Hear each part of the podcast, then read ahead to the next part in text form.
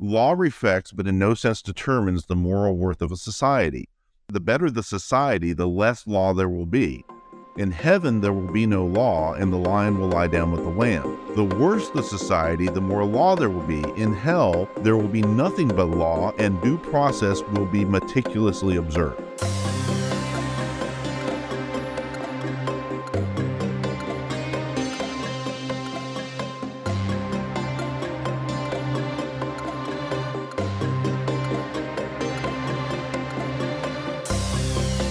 Monica Perez, and we are here today with our resident deep dives constitutional scholar. I will say that he has earned that, but not even ha- uh, via credential, but by your own witness. It's our friend Eric Buchanan. Hi, Eric. How are you? Good. Hi, Monica. How are you?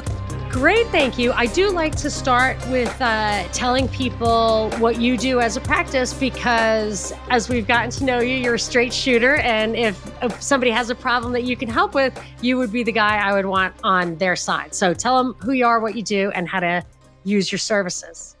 Yeah, so I appreciate that. So my day job is my law firm is Eric Buchanan Associates, and we are a national law firm that helps people who have disability insurance or long term disability issues, if you've been denied by an insurance company, if they're giving you the runaround, if they're supposed to pay you money if you can't work anymore or your work has been limited because you have a health issue, we help with those claims. So, long term disability policies that are subject to ERISA or private disability insurance, we work with local attorneys all over the United States so we can help somebody in any state. We also do long term care, health insurance, and life insurance cases. So, any of those kind of problems, we can be found on the World Wide Web at buchanandisability.com and our phone number is 877 634 2506.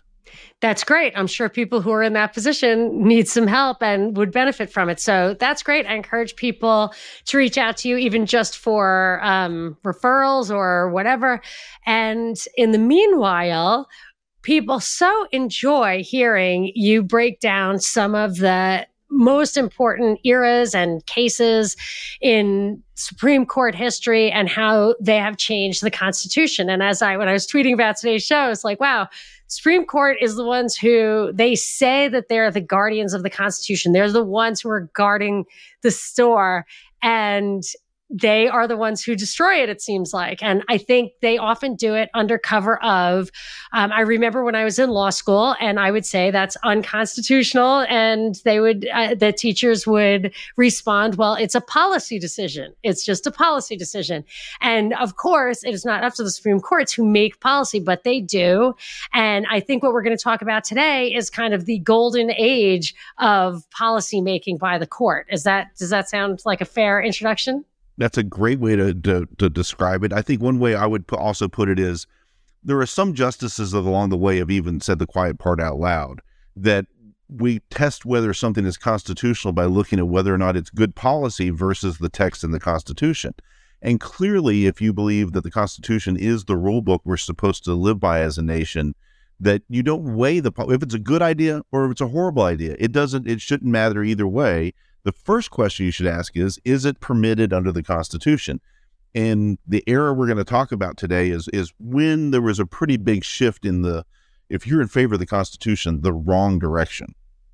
Okay, so I would like to say that when it comes to the Constitution and reading it on a case by case basis, my father taught me from when I was really young. He said, You have to have your value system in order because you're going to have to make decisions along the way. And you're not going to be able to weigh every nuance, every implication for yourself and society and God on every single decision if you don't understand the principles of right and wrong. And I feel like with the Constitution, with the system, with the system as it was laid down by the founders, people will say, oh, well, they didn't have this technology or this kind of community. But actually, you could argue that they did, that there were, that it was a melting pot from the beginning, that there were different cultures from the beginning, that they had scary technology like guns and stuff, and that they had a coherent body of principles that, like the common law, has been tested over time. And if you're going to go in and parachute in there and mess around with one or another in violation of the fundamental principles, you could destabilize the entire system. And that's why those one off decisions you know, on an isolated case that ripples across many cases that are often misapplied. There, even the facts are slightly different. I feel like it's dangerous, and I and I think that those jurists who have gotten to that height, they know darn well that they're making, you know, really uh, just um, dramatic changes in in the system, even though they say that it's just a marginal or justice or yada yada. Yeah, yeah, that they know that they're making a big change. And, and, one of the arguments everybody talks about do we have a living constitution? Do we actually look at the text and try to interpret it literally? Should we look at the text in the context of, of what it meant in the 1780s when the founding fathers were talking about all this stuff? One of the simple arguments I like to I like to use is if you're going to do anything other than read the text in the context that it was written, what is your principled reason for interpreting it that way that simply does does does it support your argument if it does, based on your interpretations, then your interpretations don't have principles. What is your principled rule that you want us to follow when you're interpreting the Constitution? If your rule doesn't have a principle, if it simply is, well, it's a living Constitution, therefore it means what I want it to mean, then it's not really a rule book. You can always change the rules and it's unpredictable. And that's when you have accusations of hypocrisy going back and forth. And hypocrisy is just uh, i mean it's impossible if you have no values. But even if you have you know what i mean? It's like it's a violation of your own values. But it's this idea that it, it makes for a fundamentally unstable system because you can't predict things. You can't apply these basic rules. And that is what i love about having a long history of consistent case law, which people will say like this is common sense, this is practical, I think is something that's going to come up in this conversation. But what's really practical is principles that have been vetted over the millennia. And uh, I mean, some of these are ancient, and I feel like they they just throw that out and pay a lot of lip service to stuff that doesn't adhere to any system at all, except for what's expedient for their goals. And I think I would always take it a step further and say their goals are to rule and dominate the world and us not to have rights at the end. But even these one off guys who maybe have, like, call themselves liberals or whatever, maybe don't understand like the bigger implications about there are forces at work that would like to have more power at the top. And they encourage these kind of ideals that don't hold water when applied to the human society that they're taking over, influencing. Yeah, I, I agree 100%. I think the way that I might also describe that is the founding fathers, when they were writing the Constitution, they had just rebelled against the largest empire that existed on the planet. That the British system did have a basis in justice. They had, you know, some basic rights. They did have a, a constitution, but they also had a large, growing administrative state. They had a lot of taxation problems and the parliament had become a central place of authority that if you had the majority of the parliament, you could kind of do whatever you wanted to, even to places that didn't have representation in parliament, like the colonies. And so the founding fathers, a lot of what they took into account was human nature. The human nature is always going to be that there's someone out there that wants to consolidate power. There's someone out there that wants to tell people how to live their lives. They want to get rich. They want to keep the power to themselves. And the best way to maintain a, a society where somebody doesn't get all the power, he doesn't get to become king, or doesn't get to become this this parliament that rules everybody, is you've got to divide up the power, and then you've also got to have some rules that always stay into effect or are really really hard to change. They understood human nature. That's my argument about why I'm such a big fan of the founding fathers. They had figured that out, and they set these rules down and they protected the minority. That's what i like about our system is that you you have all these protections in place in the legislature that protects the minority. So i absolutely hate it whether it's trump or obama or anybody else who wants a straight up and down vote on everything. It's like no that that is also destabilizing. You want you want resistance to radical change i think I guess that makes me a conservative. Yikes. not really. Not not on all that that implies. I do like to conserve what's good, that's for sure. Yeah, if you have a set of rules that you can change a little or change over time, that's fine. We have a way to amend the Constitution. And the Supreme Court, I think, does have some leeway to interpret stuff that's not clear in the Constitution. But if you're just going to interpret stuff to, based on whatever I think is the best policy for my side or what is the best policy for today, that's not what the founding fathers intended. And it doesn't provide us a solid rule book as a society to go forward with. So when did this start? Where are we starting with FDR? Yeah, so when they mm-hmm. court or threatened to, or had that all? How does that? Yeah, that's that's that's the, that, that's the almost the starting point. I want to talk. I want to start with what's called the switch in time that saved nine. Yeah. Which was when uh, FDR threatened to pack the court. But before we go into that, can I bring back one more case that we kind of glossed over? So in our previous podcast, we talked about the populist era. We talked about the populist amendments. We talked about the early progressive era, Teddy Roosevelt versus Woodrow Wilson, and, and what all was going on in the very early 1900s, and some of the changes that were going on. Uh, the for example, the Supreme, the uh, the the the Senate became directly elected by the people of each state as opposed to the Boo. yeah, and the the income tax was added, prohibition Boo. was added. What a great idea Boo. that, that was! All those were in that that populist slash progressive era in the early 1900s. One other case that came out at the end of that populist uh, and progressive era in 1923 is important for us to have just in our history of Supreme Court cases and then as we go, and then we'll talk about what happened under FDR. So one other case I want to make sure everybody's heard of is the Commonwealth of Massachusetts versus Mellon. And Massachusetts versus Mellon was decided in 1923, and that was when the Supreme Court was still pretty conservative and was struggling with these new big government ideas. America was growing rapidly. And the issue in that case was actually a Massachusetts state Supreme Court case that got to the U.S. Supreme Court. And the question was Massachusetts wanted to pass a law that would give money to mothers and young children. It was basically one of the first welfare plans. It was the 1921 Maternity Act. And the way this ends up becoming an important Supreme Court case is a one of the women in uh, Massachusetts, a woman named Frothingham, who had her own business and had her own income. She sued, saying we shouldn't be supporting these young mothers and their kids. That that's not what the state should be doing. And the reason I have a right to complain about this is I'm a taxpayer and I don't want my taxes to go up. And that case goes all the way to the U.S. Supreme Court, and the U.S. Supreme Court establishes an important principle that kind of is important for us to understand in the 20th and 21st century that there's no taxpayer standing. That's where that first was established. There's no anything standing. That's why you can't even violate, like, you can't even fight election outcomes as a as a person as like But- you you lose standing that's why in georgia i was covering that georgia case so closely they finally uh said that garland had no st- he was he was trying to get a recount because the audit wasn't really the audit that they said it was and uh after many many months and all other avenues of recourse were expired they told him he didn't have standing and I was like, I was surprised they didn't tell him that in the beginning because what what is your standing? Like you're you're hurt by a miscount of vote. Like yes, you are, but I remember this case. Standing is uh, we don't have it. Yeah. So for people who are, who are not lawyers, didn't go to law school like you and I did, just really quickly, the story of standing is in the Constitution, courts are given jurisdiction over cases and controversies. So for a federal court to hear a case, there actually has to be somebody versus somebody that have their own individual harm.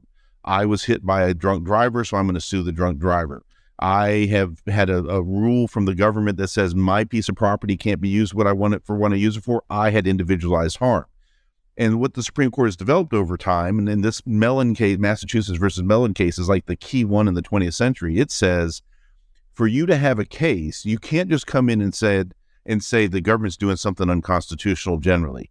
It can't be that it's a rule that hurts everybody. It can't hurt me because I'm a taxpayer. It can't hurt me because I'm a voter. It has to hurt me because I actually had skin in the game that was more individual for me to have a case. And if I don't have that case and controversy that applies to me, I don't have standing, which really boils down to, and we'll see examples of this today, that the Constitution can have a clear black and white rule, something can or cannot be done, and Congress violates that rule. But if you're not the person who was individually harmed, you can't, as a U.S. citizen or as a taxpayer or as a voter, complain that that was unconstitutional because you don't have standing. Only someone who's actually harmed specifically could have standing. We see it today with the student loan forgiveness bill that the Supreme Court's they're trying to decide whether Joe Biden relieving all those student loans uh, is constitutional or not. Did he have the authority to do that? Before they really can answer the question, though, the first challenge is: Are the people complaining about it? Do they actually have standing? Were they individually hurt? Well, what what if you're not? If you don't, then how do you? What is our recourse? Nothing. Is there no way? I would argue he did not have the right to. The federal government doesn't have the right to give those loans in the first place, so it really can't be addressed in the thingy, but whatever. So what do you do? What do you do? We can do nothing, right? right? Vote right. the vote the bastards out of office. That's the problem with the standing doctrine is is the Constitution can say definitely this is a violation. You can't do this. But if you don't have standing, you can't complain. The courts won't address it. So the only choice is you have to vote them out and it means the voters have to decide we're going to not vote for people because they violate the Constitution. Hey, if you're one of the people getting the giveaways though, and you don't care that oh, much yeah. about the Constitution, you're going to vote for more Joe Biden giveaways. Yeah, and the next guy you elect is uh, he's got he's not going to give that up either. That's that's the problem. If if voting is the only solution, what's the point of having a Constitution and a Supreme Court? Totally. That. Yes. But that Mellon case sort of gets that started. So I want to talk about that because that was early 1920s. Now let's skip ahead about 15 more years, and we're in our time machine going back to 1937. In 1937, we talked about this is the era of, of Will Rogers, the comedian. It was early radio. It was the deep into the Great Depression. And one of the big problems that happened was FDR had won the White House in 1932, and he ended up with a large majority in uh, in the Senate and in the House. And so they started passing laws to help during the Great Depression we can talk about whether things like the Civilian Conservation Corps or any of the other big the relief packages that were put in place do those really help? Some of the monetary policy issues that were put in place did that make things better or worse? But the what ended up happening was the conservative supreme court with a lot of justices that have been appointed by warren harding calvin coolidge and herbert hoover in the last few years they didn't like fdr's plans and they especially said these are unconstitutional you can't spend government money based on the well on the spending clause on spending for the general welfare. You can't create these giant plans based on that. You can't create these other gi- giant government programs under the Commerce Clause, for example. So the, the the U.S. Constitution only says there's a specific list of things that Congress can do, and if it's not on that list, they don't have the power to do it. And the Supreme Court was continuing to uphold those rules going into the the end of FDR's first term.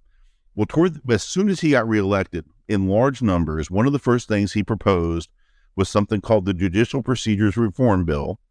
And we talked about this in our previous episode, but I'll go over it again for people who didn't get a chance to listen.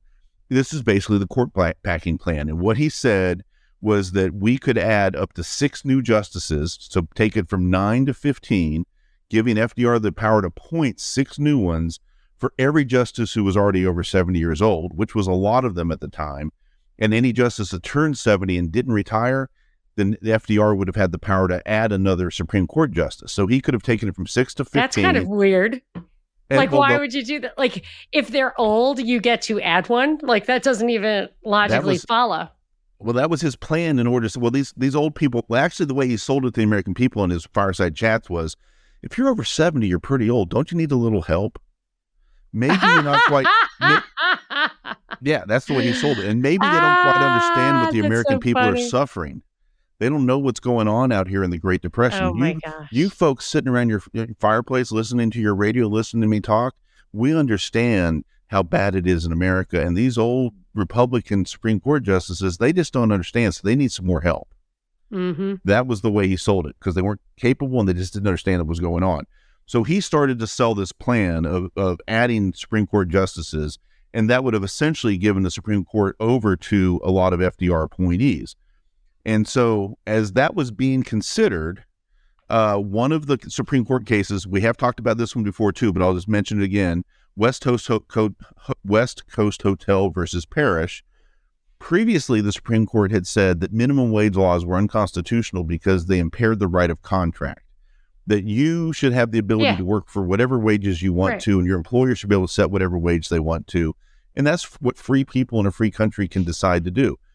Washington state had said, but wait a minute, women and children need a little extra protection. So it was kind of a sexist law in the first place. How's a woman going to know what a good what a good wage to work for? Yeah. That was kind of the, the you know the way Washington State looked at it in the 1930s. That case gets to the Supreme Court, and Justice Roberts, uh, who had been voting with the conservatives upholding the Constitution, switched his vote, voted that the Washington state law was constitutional, which effectively over ended what was called the Lochner era. The old Lochner cases said constitutional rights are protected, include that those rights include the right to contract. And now it's okay for the state to be paternalistic and go in and tell people you can't work for less than what your what a minimum wage is. You have to get a minimum wage, and that that was an acceptable power by the United States. And the important thing that happened was by Justice Roberts switching over, it opened the doorway for FDR's uh, new uh, new policies that he wanted to put in place, and new programs during the Depression. We're going to be fine. Wondering if you're keeping up with deep dives, buddy dives, and dive master interviews? You might not be. To be sure you're getting all my content as soon as it's available, as well as a commercial free option, please subscribe to Deep Dives with Monica Perez on your favorite podcasting platform.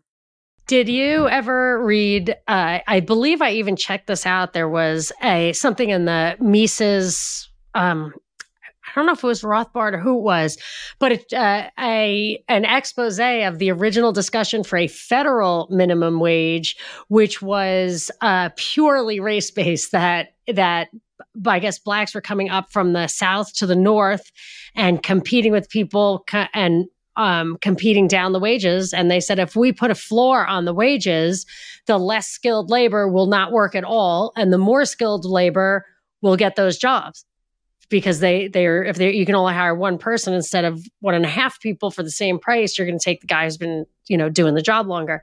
And uh it just was entirely race based which i thought was interesting i've heard that before and i've also uh, you know thomas sowell is the of course the, yeah the model he, he has a great explanation on the minimum wage that basically says what you're doing by putting a minimum wage in place is you're telling young people who don't have any skills that they don't have an opportunity to learn those skills right. by taking the low paying jobs. So the young, in his example, a young black man who was in high school saying, I will work for a dollar an yeah. hour if you'll give me the opportunity to learn how to work in your store, to dip ice cream or work in a convenience store or whatever. And then when I have enough skills, maybe somebody will pay me more.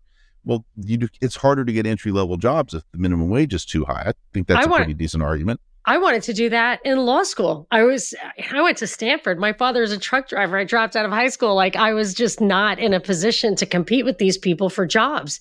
And I asked around if I could work and it was it's in Stanford, so Silicon Valley, and they're like, "No, we don't we won't let somebody work for nothing." I was like, "But please." and no.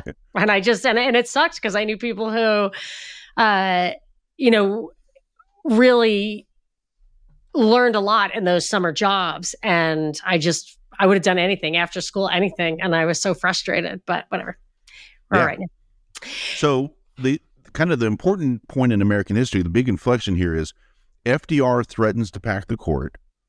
The Supreme Court has a switch of one judge. The local comedian, the guy named Cal Tinney, quotes the great line, This is the switch in time that saved 9 mm-hmm. And that there's some historical arguments that maybe Justice Roberts was going to vote that way anyway, but it certainly gave everybody the impression that, that the Supreme Court was subject to political pressure and that it was time for the Supreme Court to recognize how dire the times were during the Great Depression. If it's an emergency, we need to have special powers. We need to quit following the old rules. And it's time for the Supreme Court to respond to what the will of the people is and what the politics are of the age. That certainly became the narrative of the time, and a lot of Supreme Court justices arguably felt that pressure. Let me ask you a question about Sure. Like what makes sense.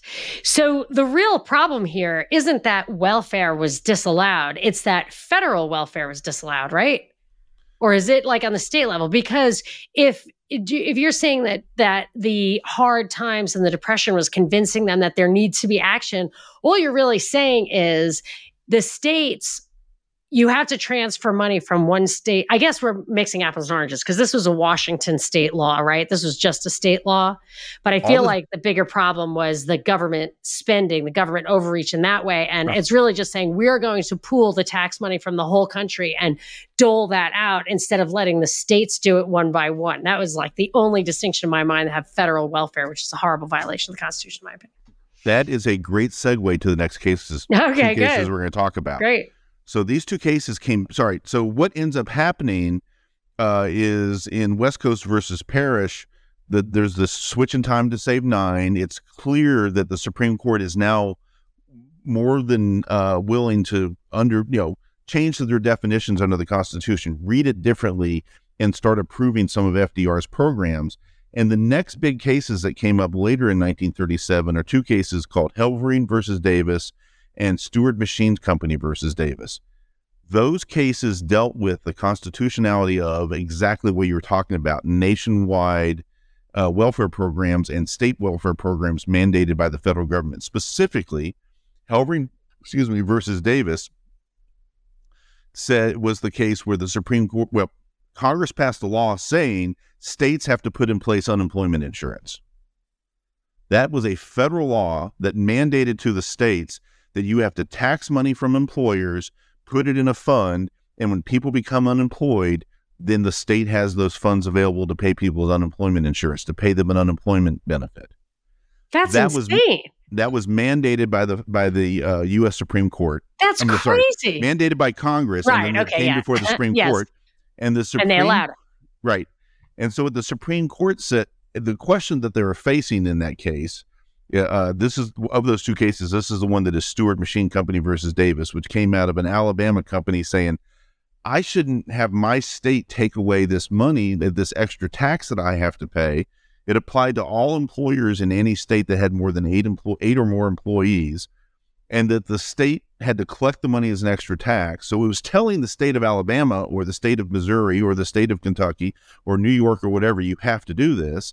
And this one employer sued, and they they argued both saying, "Well, I shouldn't have to pay the tax." Plus, it violates the Tenth Amendment that you're telling states what to do, and it's basically creating this giant spending system where everybody where the money gets redistributed. You pay taxes while you're working and then somebody else becomes unemployed, they get the unemployment benefit. And the Supreme Court used listen to this reasoning. Uh, that these taxes were collected in the hope or expectation that, that some other collateral good would be furthered, and as an and as an incident that, without more, would make the act valid. What? That could justify in, anything. This indeed is hardly questioned. That's what the majority opinion wrote. How is this constitutional? Because it's a really, really good reason. wow. So what what they do in the Supreme Court case is they actually go into the history of That's how bad so un- weak. how bad unemployment is in the 1930s, how bad the Great Depression is that's going on right now, and therefore because this law is going to do some really good things, provide unemployment insurance, we shouldn't question anything else about it. It's a really good policy. Why uh, not just, if it's such a good thing, why isn't there private unemployment insurance? That's not what the Supreme Court was asking, right? I'm just I mean, saying. They, I'm just saying. It's not that it's an unquestionably good idea, and it's not unquestionable that good idea. You know what I mean? Like that. Just that makes me crazy. It's what it, it's. It is a constant theme that's gotten louder and louder since then, and it's just deafening now where it comes out with like common sense gun laws or you know republicans are evil like it's just it, eh, there is this idea that if you say oh i, I know it's a good example it's like a, a pseudo intellectual bs kind of thing that you would get from i don't know i feel like a panel of atlantic you know journalists from the atlantic that they'll right. sit there and say like i mean I mean, anyone with a conscience would know that this is a good idea. It's like it, they, it, there's no explanation. There's nothing. It's just this idea that uh, that kind of um, bleeding heart blather means it's a good thing, like common sense gun laws. It's like more people are shot in self defense than than in aggression. Like that, it's it's a common sense gun laws. Everyone should have a gun. it's to mandate gun ownership to so me. what you're what you're really saying, Monica, is that those of us who understand how important it is to take care of people that are starving and unable to feed their children, is that some old piece of par- parchment signed by a bunch of old white men should stand in the way of taking care of people. well, is you that know, really what you're saying? That's what I'm saying, and I have to say, I have to say that like you the underlying premise, and there's a book by René Wormser, I think, who was the lawyer on the House on American Activities Committee. He was involved in that with Norman Dodd doing research on whether um, tax exempt foundations are un American, and they proved that they were. Uh, but he also wrote a book. He wrote a book called The Myth of the Good and Bad Nations. And he's just like, every, all wars are just tons of propaganda on both sides. So, like, you're always going to have just the good guy and the bad guy in all wars. And wars have reasons, they have causes, and there are nuances and stuff. And I feel like that for the politicians or the parties or whatever. It's this myth of good and bad people. It's just this idea that 80 million voters are secretly are just like evil. You know, like both sides will say that about the other side. It's just like they're just evil instead of realizing that there is a point of view and it needs to be vetted in the issue. Like Thomas Sowell is a perfect person for that. Like he will keep going and c- consider all all of the factors and like the second order ramifications. That's another thing that no one will ever consider. Second order ramifications. We're we're totally capable of abstract thought. We're a very complicated society with high intellect, and there's absolutely no reason why we cannot think about knock-on effects, which is what most of these principles have ha- have come to to be timeless because you've had time to vet all that knock on stuff. So these like knee jerk, you know, that's that kind of stuff just pisses me off. Yeah, so you brought up a couple of points I think are really interesting. The the hypothesis from what's the name of the book, The Coddling of the American Mind. Uh, I think it was Haidt is his name. One of the one of the arguments is that we've taught young people not to think clearly and not to think critically, and that basically the world is divided between good people and bad people, and the bad people are the ones that don't agree with us. And if we even listen to their ideas, then we're platforming those ideas. So we have to basically fight that we don't even want to hear those ideas because they're basically bad people. And it, it totally denies the idea that we might need some empathy and some understanding of what the other side's arguments are in order to address those arguments and find some compromise or understand where each other's coming from. You don't do that anymore uh, because his hypothesis we've taught too many young people that hey, if, if you're right, you're good, you're the hero in this story, and the people that don't agree with you are all evil. I would say further that the reason it's like that is these plot. I'm reading this book, The Milner Fabian Conspiracy, and it's it's just the reason that they cannot brook actual discourse is that the arguments are very shallow. They're arguments from the top, shallow arguments from the top that give little talking points to shallow thinkers on the rank and file that just convince them it's good for them. So that if you actually pressed it and had discourse, you would come up with one or two answers. One is, well, I really only want it because it's good for me because I'm the guy on the receiving end, not the giving end. Or there is no depth to the argument because if you peeled it, you would find that it it actually favors monopoly or something like that. Like it actually it favors um, putting more power and money at the top that would then be easily captured by the people who came up with these ideas in the first place. So the reason you can't have that kind of discourse, it, this is why I like Catholicism, is that there is no end to. I mean, ad nauseum and sometimes, but there is no end to the amount of back and forth. You, there is no question that hasn't been absolutely beaten to death. you know, like there is no chance that you can ask a question that that they're not ready for. You can disagree along the way, and they will say, "Yeah, we disagree," because it comes down to basic principles and basic opinions about human nature, like you were saying. But they'll never shrink from an argument because they know that they're that they've they've made those arguments and they've satisfied themselves. And I think that's not possible with some of this stuff because it's seriously not what you see is what you get. Yeah, I, with a lot of the, it's Jonathan Haidt is the name of the author who wrote The Coddling of the American Mind, and one of it, and part of his premise is that uh, when you when you look at the world as black and white, I'm good, they're bad. It's one of the ways we shut down the discourse. As you're saying, if if you actually do have the conversation, you delve deep, you're going to learn that your arguments aren't very good, and one of the and so who is it out who wants to have an argument? The people who have a good logical reason to support their arguments and wants to have an argument. If you don't want to, if you can't win the argument, you want to stop the argument. And I think that's one of the things that, that's happening today. Um, let me finish up with this case a little bit so we can move on to a couple more. But I think this is also important. This that one line I gave a little a, a minute ago about how that uh, looking for the common good is the reason to support the law uh, the that the good that would be furthered by this law is reason enough to not question its constitutionality. That wasn't a throwaway line. There's more in this case. So one of the, the, the other issue they're looking at is because this law would make each state create an unemployment fund and collect unemployment taxes. Is that a violation of federalism and the Tenth Amendment for the federal government to order states to do this? And is that duress, that order on the Supreme on the states by the by the Senate and by the House to, to in this law is that duress constitutional. And so the Supreme Court says to draw the line intelligently between the duress and inducement here, there is need to remind ourselves of the facts as to the problem of unemployment that are now matters of common knowledge. And then they proceed to give more details about the facts of the Great Depression.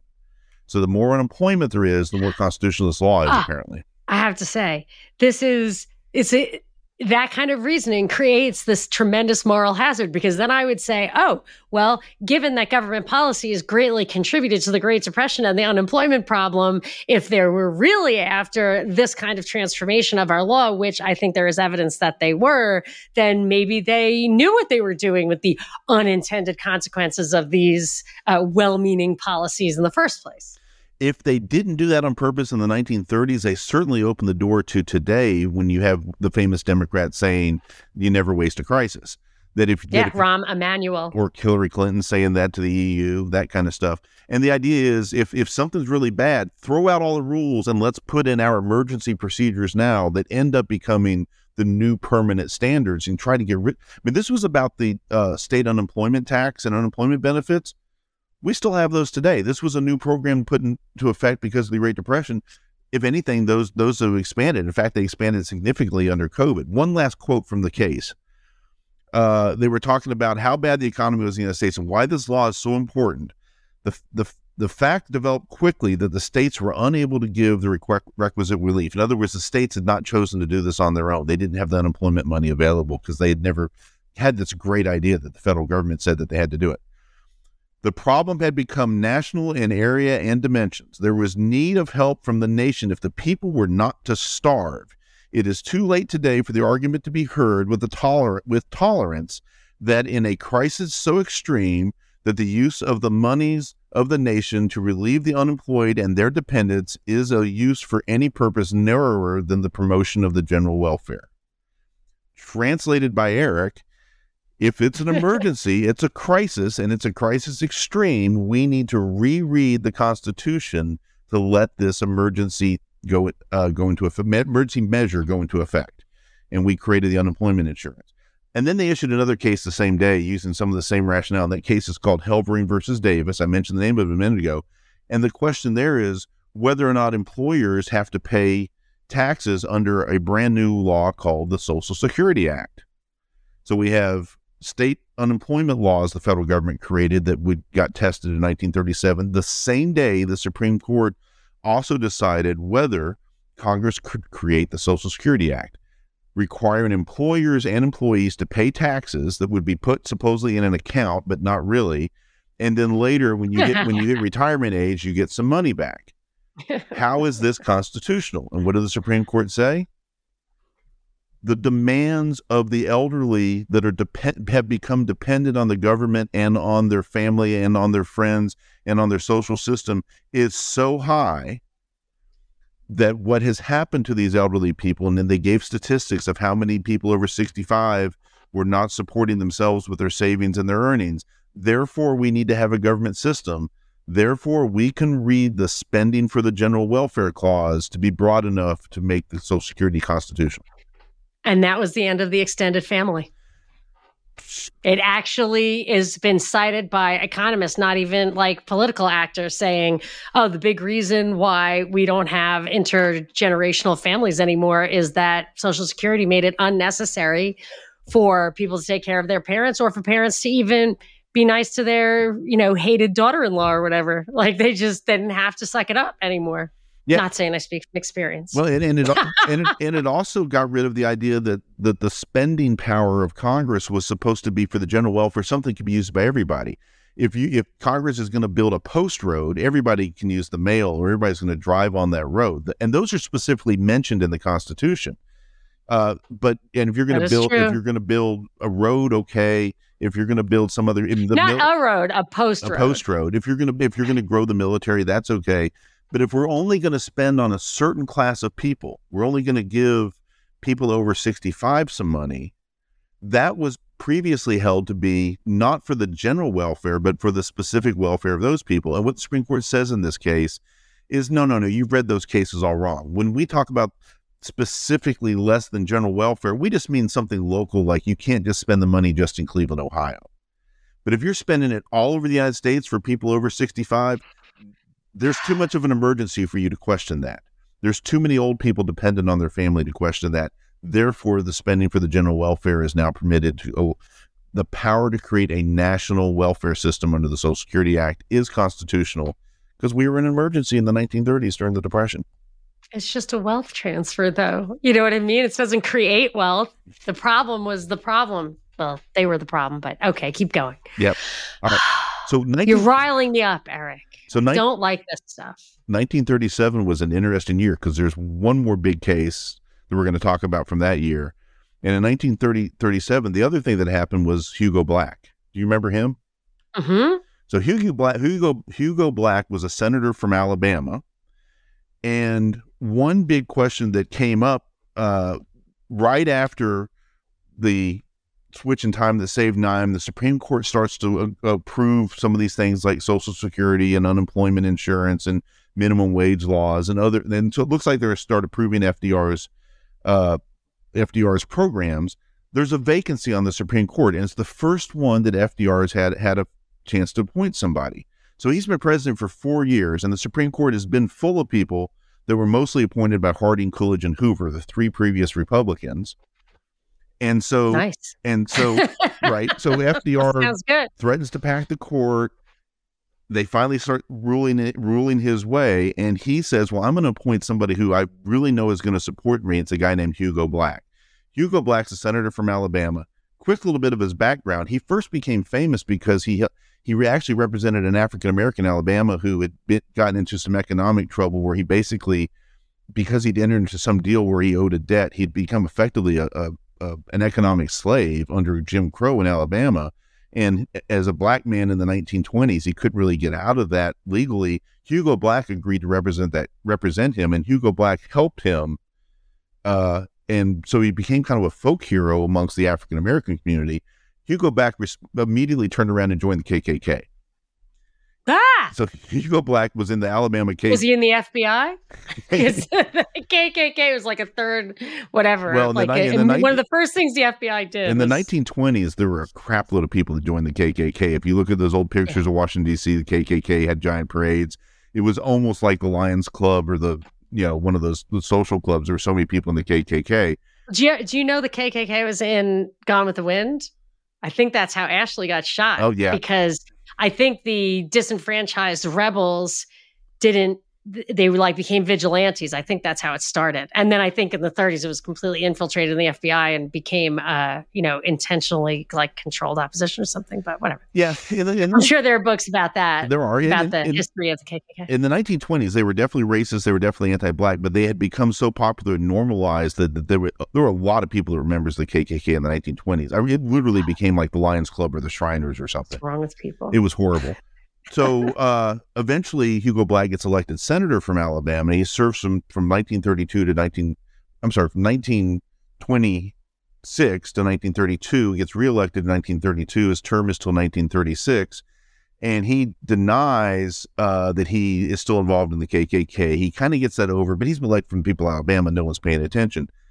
FDR appoints him to be the Supreme Court justice to replace the first death on the Supreme Court since while he's in office. So it's FDR's first chance to put someone up, and he picks FDR. Well, he FDR uh, Hugo Black. Hugo Black has two problems. Problem number one is everybody starts bringing out though he was in the KKK and in the U.S. Senate. It's that's that might get you elected from Alabama in the 1920s, but it's not going to get you on the Supreme Court. Yeah. He ends up having the most ranking African American member of the NAACP. The executive secretary of the of the NAACP is his friend. They've actually been good friends. And he tested. The NAACP had a strange origin story too. I don't know if that's like in the common yeah. Uh, knowledge, but I think there was some some controlled opposition there too. They actually had a lot of white people in their officership early on. That was definitely part of it. So, but the but the highest ranking black black African American member of the NAACP actually Hugo Black had become friends with him, and he comes and testifies. Hugo Black is not a racist and that gets Hugo Black's nomination approved. He gets him through the Senate. But the next problem he's facing is Article 1, Section 6, Clause 2 of the Constitution is the incompatibility and ineligibility clause. And what is that? Well, it says two things. You can't be a senator and a uh, and a member of the judiciary at the same time. You can't be a senator and the and a member of the executive branch at the same time, you have to step down. That's the inel- that's the incompatibility clause. But the ineligibility clause adds further that if there's been an increase in the pay of somebody in, in an executive branch job or the judiciary, that you can't during your term you were elected for. So for the rest of your six years as a senator, you can't take that job. Congress had passed a big law raising the the raise raising the retirement benefits for the Supreme Court. So the uh, that was partly to encourage these old men to retire. By the way, they'd increased their retirement benefits a whole lot, and FDR wanted to get rid of them. And so uh, Hugo Black should not have been eligible to be on the Supreme Court until after his end of his term in January 1937. He couldn't just resign? No, that that so there's two parts to the clause. Ineligibility, he could resign, but if that judicial job or that executive branch job had either either been created while he was in office or had a raise while he was in office, the emoluments had been increased Oh, okay. then you sorry. have to finish your term or the length of your term, and if you resign before you can be in that job, before you take that job. The idea of the founding really that's in the Constitution. Article One, Section Six, Clause Two, yes. Uh, and and so basically, the argument from this from the founding fathers was you didn't want to do what they did all the time in Parliament, which was to create a job for somebody to get their votes. So Hold on, hold on, hold on. okay, It says civil office. Is the Supreme Court considered a civil office? It's any. so. It, it ends up being defined as any officership in the United States. It's any. It's a judicial appointment or any officer branch in the executive branch. I have to read it again real quick out loud just Okay. because. Um, no senator or representative shall, during the time for which he was elected, be appointed to any civil office under the authority of the United States, which shall have been created, or the emoluments whereof shall have been in- increased during such time, and no person holding any office under the United States shall be a member of either house during his continuance in office. Funny that they put that in there because, you know, the real estate on that parchment's pretty uh, valuable. And that's a funny thing. There must have been a little bit of a problem There was actually they anticipated something. th- there had been a whole history of the king bribing members of parliament by offering them special crown jobs if they would vote a certain way or to get a few votes in a close call you would say how would you like to be the postal inspector for bristol Ah, yes. and and your job is once a month to make sure the mail's being delivered and we'll pay you a thousand crowns a month or whatever the pay is which is a crap ton of money but you see this stuff all the time. You see this stuff all the time. Like all the people who uh, dropped the ball on 9-11 got promoted. Like, I mean, you you don't want to go there, Eric, but I'm just telling you that that it is alive and well. Paying people off for their service while in elected office is definitely uh, part of the political culture in this country to this day. Sure, it is. But the one way the founding fathers tried to address in the Constitution is to say, we're not going to create Yeah. this new special customs tax collector job right. in right. Richmond. And then while you're senator, also give you that job so that you, you know, Right. get rich. It's one way to avoid Well, there, that. there were probably a limited Mhm. number of jobs back then. We have this completely out of control bureaucracy that is totally unconstitutional. So that kind of thing would have been how you had to do it. Otherwise, you'd have to kick somebody out. It'd be too obvious. But now it's just there's just jillions of them. Okay, sorry. I'm not trying to get you sidetracked No, that's- there, Eric. We got to have a little back and forth. There's so much to talk about, right? Keep so, going. So the point is that there's this part of the Constitution that says if you're a senator, you can't go become a Supreme Court justice if the Supreme Court justices have gotten a raise or gotten an increase in their retirement benefits. Everybody kind of agreed that's what emoluments meant. And so what happens with Hugo Bal- Hugo Black? Well, FDR appoints him into the Supreme Court. He gets before the Senate. He has his friend from the NAACP talk about how he's no longer that much of a of a racist. He's actually a really nice guy. He makes it through the process. He gets affirmed, and he gets sworn in. And a lawyer uh, who's a member of the Supreme Court sues to say, "But hey, wait a minute. There was a raise in their benefits. He's not eligible. He can't serve till later." And that case goes to the Supreme Court. The name of the case is Ex parte Levitt, because it was Mr. Levitt who brought the lawsuit. And the Supreme Court, guess what's guess what they say about all this mess? No standing, Mr. Levitt. You can't complain about right, this right. I should have seen that coming. because a member of the bar or a taxpayer or a citizen, that's not enough harm for you to complain about a Supreme Court justice by his appointment violating the Constitution. So now we have Hugo Black on the Supreme Court, the first one of FDR's uh, appointees. And by the way, uh, just one more thing about Hugo Black. He ends up famously becoming a darn liberal judge, and the, the and the saying about him was that when he was a young man, he wore white robes and went around scaring black people, and as an older man, he wore black robes, went around scaring white people. Sounds right. Yep. So he ends up voting the way that the FDR wants to for expanded federal powers, and it's not long after that uh, FDR starts. You know, he's in office for uh, three full terms plus is elected for a fourth. He ends up having eight Supreme Court justices that he's able to appoint during his time in office, and there's only Wow. nine. There's only nine. Now, one of them Yeah. had died along the way, but still, he ends up having by the end of by the end of World War II, seven out of the nine Supreme Court justices are FDR appointees. So there's this total Right. transition in the court. Wow, that's amazing because it was Harding and Coolidge, my faves, and then I guess that was it. Yeah. So uh, let me give a couple more examples of some of these cases that happen as as we go through like the next few years Okay. with this. Now we have FDR's court. They've survived the court packing plan because they switched and started approving FDR's stuff, and now he starts appointing more people that agree with him. The next big case that I can't think is kind of famous was worth talking about is Gray versus Powell in 1941, right before Pearl Harbor is bombed. Uh, the question was one of these laws called the Bituminous Coal Act set minimum costs or the prices that you, it basically was a price fixing law for coal. And it was to shore up the economy to make sure that that prices would be high enough on coal that people would bother to mine coal. So it's it it's price controls. And well, I think modern economists can definitely explain why price controls don't necessarily hurt product I mean help production very much. In fact, they'll probably hurt production because if you have price controls, you don't have the Yeah, competition anymore, and you only have certain people willing to work for those price controls. And it, there's all kinds of economic problems. But in the 1930s and 40s, this was one of FDR's solutions to the Great Depression was to put price controls on coal. And the specific issue in the case was to be exempt from the price controls and to pay market prices if you were both the producer of the coal and the consumer of the coal. So if you were a railroad company and you mined your own coal, Yeah. you could just mm-hmm. mine it yourself and not have to pay the prices. Seaboard Air Air Rate Airline, it was not an airline, it was the coal, the, the the railroad called Seaboard Air. Seaboard Air was the railroad Okay. line. They owned coal mines in West Virginia and Virginia, and they hired contract companies to do the mining for them. And the agency came in and said, because you're letting contract companies do the mining, then you have to pay the full price under the coal under the Bituminous Coal Act. And the air, and the railroad says, wait a minute, we own the land. Yeah, but you don't own the companies doing the mining, so now you're gonna have to pay the full price. So they would have owed a bunch of money back for the higher prices they should have had to pay over the last few years. And this case goes all the way to Supreme Court. And the argument from the, the railroad is that this agency just made this up and is making up this new rule and has decided that we don't count as owners of these companies. Uh, they've interpreted it to that there were independent contractors, and even though we own the land, that still doesn't count. That's all. All those facts are wrong. Their factual findings are just wrong.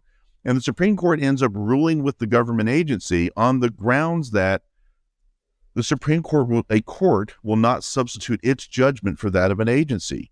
If the agency follows minimum due process, we are not going to actually look into Hmm. the facts of that minimum due process. Wow. Now that's really abdicating the whole balance of powers thing because administrative law is totally unconstitutional to start out with, Absolutely. and then And this is- to this is one to the, make it not even subject to the normal rigor of constitutional scrutiny is just uh yeah obviously they wanted to transfer power to the executive branch Yeah. So the so the technical holding is if if what you're complaining about is unconstitutional, we'll still listen to why it's unconstitutional. But if the act itself that created the agency and what it regulates is constitutional, then we're not going to look into the facts or the findings of the administrative agency as all at all. We're just going to check to see whether they procedurally followed due process. And there's an expression I can't remember who who the author was, but it's I think he was a Catholic, and he said something along the lines of, "In hell, you always get full due process. That every rule is followed strictly, all the I's are dotted and the T's are crossed. There's just no substantive justice in hell. They follow just because they follow the procedures doesn't mean you actually get a fair hearing. You just the- in hell you always get full due process. That's Gray versus Powell. all the court's going to do is look to see whether you got the minimum due process. Did you get a notice and an opportunity to be heard? And we don't care whether they whether everything that they found it makes no sense. Who is that Rothschild guy who was head of the like consumer protection agency or something under Trump? An older guy, uh, a guy. There was some weird thing where they tried to go through that ruling under Trump, and they said he was oh, shite. What was that guy's name, first of all? I can't remember. You know who I'm talking about, though. That he was an older guy. He was head of Rothschild Inc. in New York, and he became the Commerce Secretary under Trump. And first, of all, I'm gonna look at that.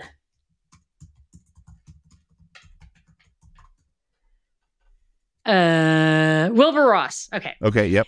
So remember, there was a famous like uh, dispute um, where it said um that was it a citizenship thing it was a census question. It said a divided supreme court ruled that the commerce department's decision to add a citizen question to 2020 violated federal law. And i remember thinking that they that that ruling was wrong because it was substantive and not that normally that kind of thing goes under that scrutiny of process, not substance, because they have carte blanche when it comes to substance, was my understanding. That even if he was lying as an excuse to make that rule, the Supreme Court never dings them on that. Any any plausible any any sentence that has a, a subject and a verb isn't a good enough excuse for these guys to make their fiats. Yeah, I, I, I, now I remember the case you're talking about, and I don't remember the exact details. It'll be something we I'd be glad to talk about later on because I know I've read the case before. But essentially, historically, if a, if an agency issues a rule and says, "Here's how we're going to do something," courts give great deference to that. But in that right. case, the, uh, the I guess it was the Department of Commerce that does the census, yeah. and the Department mm-hmm. of Commerce wanted to add a question that said, "Are you a citizen or not?" That's yeah. what Trump wanted to collect data on and the Supreme Court and the courts basically threw that out, and the Supreme Court affirmed it on the grounds that they hadn't actually gone through the notice and rulemaking process properly. I think is what happened. Oh, okay. If I remember right, but that that I thought what they had said, and I'm not. I know you don't know that that thing, but I thought what they had said was we don't like his reason for putting that rule on. And I remember thinking, I learned in law school that they are not they do not question the reasons. And the only reason I bring that up is that it these are like principles that has that have implications to this day and you can see that they have this unfettered power and and it was only that exception to that total power that made me realize how alive and well it is yeah i let's talk about that case later because I'm trying to remember. I okay. think actually it was it wasn't that they did they didn't. You think like you're the, right? Yeah. It wasn't that they didn't like the reasons; they didn't give a reason. And under the technical rules for notice and comment rule, you have to give any to, reason. give a yes, reason, some reason. Some yeah, reason. okay. And they, I think Maybe. that's and they said technically that that didn't count as a reason or whatever. Oh, okay, okay, okay. I think okay, is how they yeah. I just felt that yeah. it, it just emphasized how low the bar is for these guys to have dictatorial power, and it sounds like this is the case that that came from. Yeah, yeah, that that's so Gray versus Powell is kind of the first case that says that if if Congress passes a law that says agencies get to do something, the the courts will not overturn what those agencies do unless there's a, it clearly unconstitutional or it violates the procedural due process. And by the way, I found the quote. It's Professor Grant Gilmore, who uh, I think taught at Yale uh, back in the 70s. Law reflects, but in no sense determines the moral worth of a society the better society the better the society the less law there will be. In heaven there will be no law and the lion will lie down with the lamb. The worse the society the more law there will be. In hell there will be nothing but law and due process will be meticulously observed. Oh that is brilliant because i've noticed that too. I always say like you don't need zoning laws in rich neighborhoods like they're not cutting down 80 year old oak trees. you know, they don't have to. They like them. It's and I'm wow. not saying you need zoning laws anywhere. I'm just saying like when when people in poor socialist countries they've got all these laws. I'm like, where our play our country isn't cleaner because we have more laws. Our country is cleaner because we're richer. Like that's that's how it works. It's it is the substance is much more important than the than the than the rules. And and yeah, that's so if you if if people are generally good and you have a, a court system that has a culture of always being fair, you're not going to see a lot of good cases where they violated due process. And if agencies to the extent we need federal agencies to do something, they generally do a good job. You're not going to see a lot of people complaining they didn't give me, they violated my due process. Instead, what you see all the time is cases where people get screwed. It wasn't fair that somebody tried to cut a corner. And you hear cases about violations of due process all the time. And so, yeah, same thing. Uh, in you know, the better society, the less you have to fight over the rules, and more you can just talk about the substance. Okay, I've got three more cases to talk about. One of them we've talked about before, but they kind of go in order here, and I think it's important. And the other two are related. So, do we have time for three more cases? Yeah, no, I I carve out extra time for you, Eric, because I it's I love to be educated. Uh, thank you. This is awesome. I'm having fun. This is this. Is I hope stuff. you have time. Yeah. I mean, you're yeah. the one whose time is so valuable. I'm I'm doing great. So really Okay, quickly, fantastic. the next case that happened. So 1941 was that Gray versus Powell case. Administrative agencies can do whatever they want as long as they follow due process. The next year was the Wheatfield case, the Wickard versus Filburn. You and I have talked about that before, so I'll just discuss this briefly. Under Article 1, Section 8, Congress only has the power to issue laws in certain areas, and one of them is to regulate interstate commerce. If they want to tell somebody inside of a state what they can do if that person is not crossing state lines, the old rule was that's not something Congress could regulate, that it has to be co- some kind of commerce that goes outside Right. of the state Right. in this case, the one of the other FDR programs was to set up price controls for co- crops. And one of the things they, they regulated was how much you could be paid for your wheat and how much wheat you could be you could plant. You had to ask for permission to grow a certain amount of wheat. Yeah, Mister the Wheatfield case. yeah, the So we Wheatfield talked- case. Yep. Mhm. And so uh, the farmer in this case planted his limit of 13 acres of wheat. That's what the government had permitted him to do. But he also grew another nine acres for his own use to feed his own cows and to make his own bread. That he wouldn't sell any of it. He said, This is for my own personal use. And ultimately, the Supreme Court said, We can regulate. You violated the law, and this is something Congress can regulate because that nine acres is wheat that you otherwise would have had to buy in interstate commerce if you wanted to feed your family or feed your cows. And therefore, by growing your own wheat for your own use, you still affected interstate commerce. That's awful. So, yep, that's 1941, right? I'm sorry, 1942. That 1942. violates like the essence of of the human being.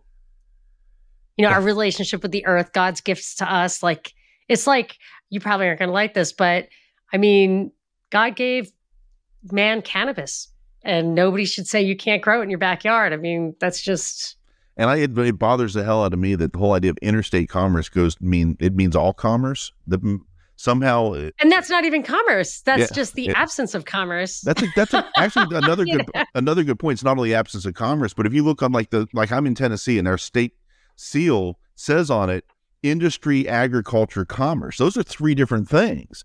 Uh, Commerce is the Oh, trading of goods. Agriculture is the growing of goods. That's a whole different thing as well. Industry is the manufacturer of goods. Right. In- So interesting. The, in the old days, the, what the founding fathers were talking about was if I'm going to take my wagon or my boat over to the next state, that we can regulate. We can make sure that New York doesn't charge you a fee if you're coming from New Jersey, et cetera. So, one little piece of background history here.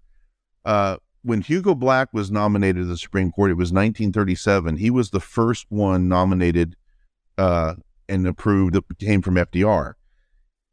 Before this uh, Wheatfield case in 1942, there were Justice Reed, Justice Frankfurter, Ju- Justice Douglas, Justice Murphy, Justice Stone, Justice Byrnes, Justice Jackson, all appointed by FDR. That many new members.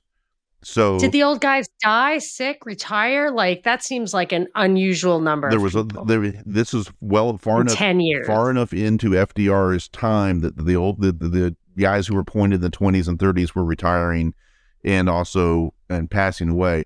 Now, Justice Stone actually had been an appointee by one of the Republican presidents. He get, he gets moved up to being uh, the Chief Justice. Uh, but the other so but there's still six new FDR appointees by 1942. Wow. So by the by the time of the Wheatfield cases, it's six out of it's six out of nine are our FDR appointees. which leads us to the last the last case that I want to Yeah. talk about. It comes in it's two it's a two chapter case. Do you remember from law school the Chenery Doctrine? I do not. Nope. Okay. So this is another part of administrative law. And as as administrative law starts to develop, because all these new agencies really grew during the Great Depression under FDR, in this, it's the Securities and Exchange Commission versus the Chenery Corporation. And what the Chenerys did was actually kind of underhanded. They were uh, I, I, it was elect. It was a, a, state-run electrical company that had private ownership, and there was some kind of allegations that there was that they had committed some fraud, and they probably had committed some fraud. The problem was the fraud that they committed in selling the stock of this state-run corporation didn't violate any of the rules that the, S, the Securities and Exchange Commission had created by the time that they committed the fraud. So, in the first version of the case that came out in 1943, in the middle of World War II, so the next year after the Wheatfield case, the Supreme Court holds Rule 1 of the Chenery Doctrine that an administrative agency cannot defend its action in court based on a new rationale that it had not offered below, that it has to tell the the subject of the administrative law investigation what rule they violated, what the rule is, and then that's the rule we're going to defend it on. So is that like an ex post facto thing? It's very similar to the ex- it's basically an ex post facto rule that Which means you can't be held to the standard of a rule that wasn't in place when you committed your act, yes, and not only that which makes sense. not not only ex post facto, but they actually uh, further you can't make up a new rule when you get to court to argue a new reason for defending the agency action. Well, but so is the rationale for every action written in stone the minute it's so unlike a prescription, like if you get a prescription for Wellbutrin, they can tell you to use it to quit smoking, even though it's only approved for depression. Not true for regulatory law. Um, let, let, let me let, let me just read exactly what the holding is, and then let's Yeah, worry- great. okay. So the it. language is that an, admi- an agency may not defend an administrative decision on new grounds that were not set forth in the agency's original decision. So if the reason Okay. why I'm determining that your house needs to be destroyed because Mhm. it's uh, it's condemned because you have too much asbestos, and then you take me to court and you're able to prove that your asbestos levels were too yes. low, I can't then turn around and tell the court, well, in reality, we should also tear her house down because she had a bad attitude, or because there were termites, yeah. or because uh, she didn't vote the right way, or whatever other reason Right. I want to use. I have to. So it's it's almost like the Federalist Papers would be binding on the Constitution, sure, yeah, because or the- maybe maybe it's actually in the original rule. You have to write your rationale. But I I totally get that, and it should be that way, should it not? it should be, except for the next part of the decision. Oh snap! So Chenery two. Okay. All right. So what ends up Oh, happening? now it's coming back to me. Yep. I remember this part. So the- so the Supreme remember Court- the the Supreme Court in Chenery One issues what most people consider to be a pretty important rule that that should be followed. That an agency can't defend its decision in court on a new reason. It has to tell you, as an administrative agency, why we're making the decision that we're making, and it has to be based on the rules that were in place when we were doing our enforcement. The Supreme Court sends it back to the Securities and Exchange Commission to redo it and follow the rules and their rationale. This time, during a hearing, while they're discussing all this, they come up with a rule that says, okay, they basically have like, they create the common law of administrative law. And what we're effectively talking about is if an ALJ, a non judge, a, a, federal administrative law judge that works for an agency, not a Article 3 real federal judge, but an administrative law judge is doing an investigation and holding a hearing, that administrative law judge can create new rules that are not in the regulations and not in the statute as long as it's consistent with the purposes of the administrative agency. It's called uh, ad- adjudicative rulemaking. And they create this concept that agencies can make up new rules while they're investigating you based on the facts of this case. That's bad. Isn't that bad? Just ruined everything. And so the Supreme Yeah, that and that just opens the door to vindictiveness. So agencies can create new rules during the administrative process and apply those rules retroactively. So even if the original rule was just a power grab, they don't even have to worry about having to defend that. They can just think of stuff later. Yeah, I, yeah. You know, it's a moral hazard too that you What the- don't have to have a well formulated rationale for your rulemaking. You can have a sinister, um, you know, reason to do it that you're not expressing and just pile a bunch of crap on there, which is what I felt like Wilbur Ross. You know, they were accusing Wilbur Ross of doing. Yeah, so the I, I guess the the pushback on that a little bit would be, according to the Supreme Court, what you have to do is during the administrative investigation, you have to use that administrative determination to develop what the rule is and announce the rule during the process. The the complaint would be from people who are subject to this rulemaking is, well, how do I know what rule I'm defending myself against until you're you're going to announce this new rule at the end of the hearing, and I have to go to court to have that overcome, and they're going to give deference to that new rule. That's essentially what's going on. But the administrative agency at least has to go through the process of in this hearing, explain why they're coming up with this new rule. And but then I agree with you. Yes, it's an absolute power grab. This is one of my favorite quotes that that'll get close to wrapping this up. Justice Jackson was the Supreme Court justice who basically threw a red flag on this. He was the dissenter, the only dissenter in Chenery 2. Mm. And he says this I give up. Now I realize fully what Mark Twain meant when he said, The more you explain it, the more I don't understand it. exactly. That encapsulates basically everything we've talked about today. A whole lot of All, admin- everything the Supreme Court was doing during administrative law in the. Supreme Court just goes off on its own. And we've covered basically from, uh, we had one old case from the 1920s about no standing, and everything else we've talked about today was 1937 to 1947. Yeah, FDR. It makes me, you know, people. So I think there's this. n- There are people as disgruntled with the left as people are on the right, like people who are, you know, ideological liberals who are not happy with uh, you know, hypocrisy and corruption and war making and stuff, just like people on the right are disgusted with rhinos. And those people on the left, they just love FDR. And I try so hard to see the good and I cannot. Like it's just, it, he oversaw a complete and utter transformation of this country from, uh, you know, a confederation of constitutional, uh, free little sovereign states. I guess, I guess, you know, Lincoln started it, but I just, I feel like the, the difference that made uh, under FDR is it's a different country. Yeah, I, I would say that a little bit with Teddy Roosevelt and Woodrow Wilson, the progressive era in the between 1900 and 1920, that those ideas really got their their foothold.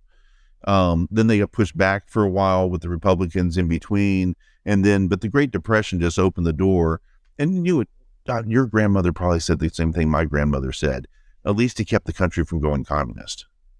That that was what Mm. FDR did by with all the I, stuff. I love you and I love your family and I, I love your, you know, taking your mom to church and everything. But they, when my aunt said they, uh, she was active in the government back then, like just local government and stuff, and they were talking about Social Security, and they they said, "Well, what what about the old people?" And she stood up, arm raised, and said, "Let them die."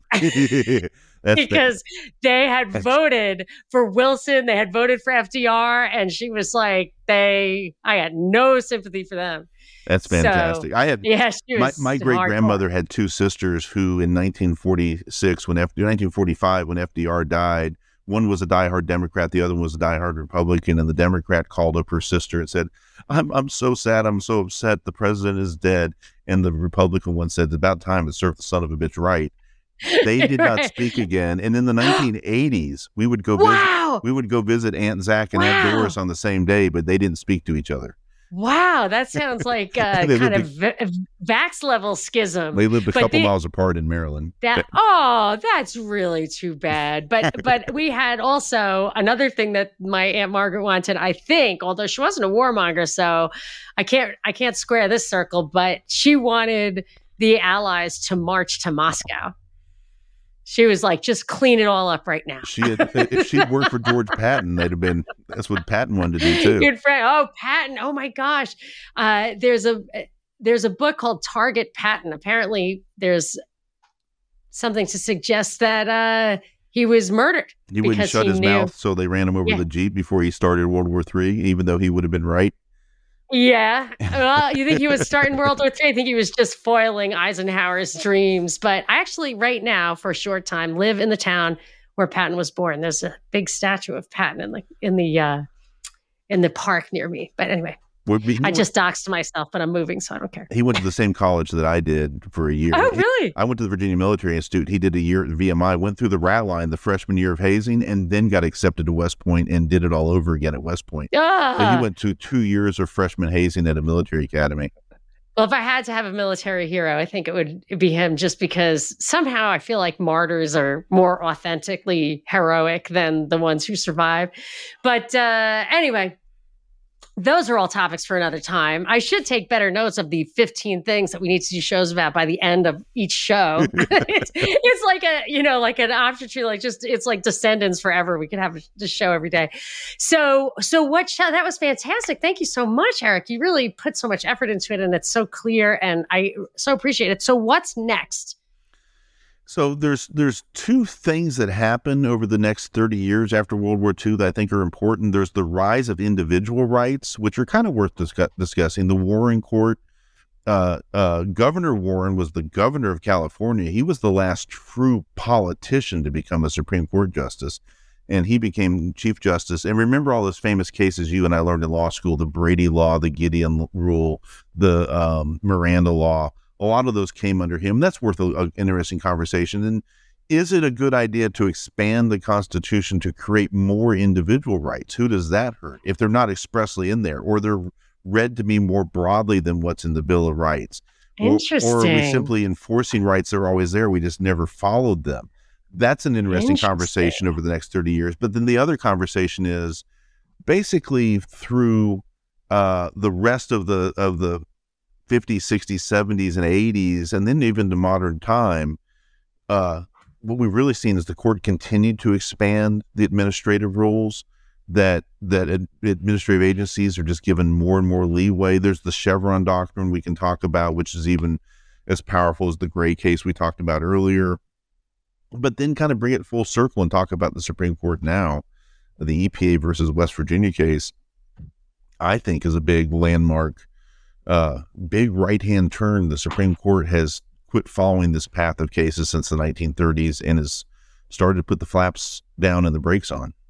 That's why they're after Clarence Thomas so hard because he could lead that charge. And I think he's willing to do it. It was a big political push that's changed the Supreme Court in the 1930s. We finally have a Supreme Court that wants to go the other way. You think there's going to be a political push to stop him? Uh huh. I worry for his life. But anyway, Yeah. So, uh, please also, I just before we went to air here, uh, someone texted me that they were listening to you, and I guess it was Clint, I guess, um, on your own podcast. So I think some of my listeners have enjoyed the kind of crossover to the other stuff you do. So not only just remind people about your firm, but also your other podcasts. Yeah, so Clint Powell and I do two podcasts. One we do on Mondays with our friend Matthew Durham. It's called Of, By, and For the People. They're both under the label Of, By, and For the People.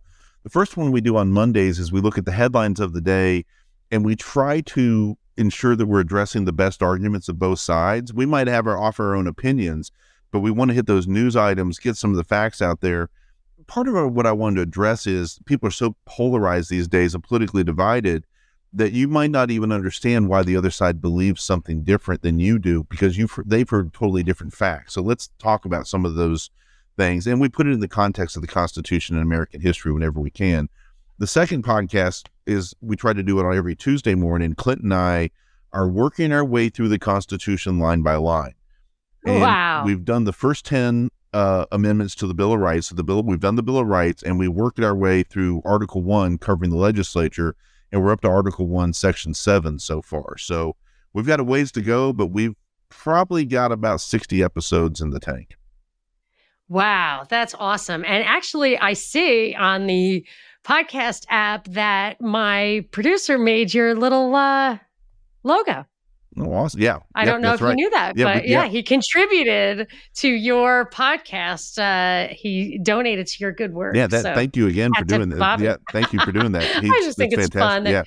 that- that uh, we, you know, we're uh, like support each other. I think that's nice. Yeah. So, okay, that's fantastic. Thank you, Eric. I, you're absolutely one of my most popular episodes. People look forward to it. So, I really appreciate that you give us your time and effort.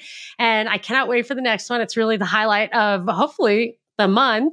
So, we'll try to do that again soon. And this is Monica Perez. And thank you, everyone, for listening for to Deep Dives with Monica Perez. Thank you so much, Eric. See you soon.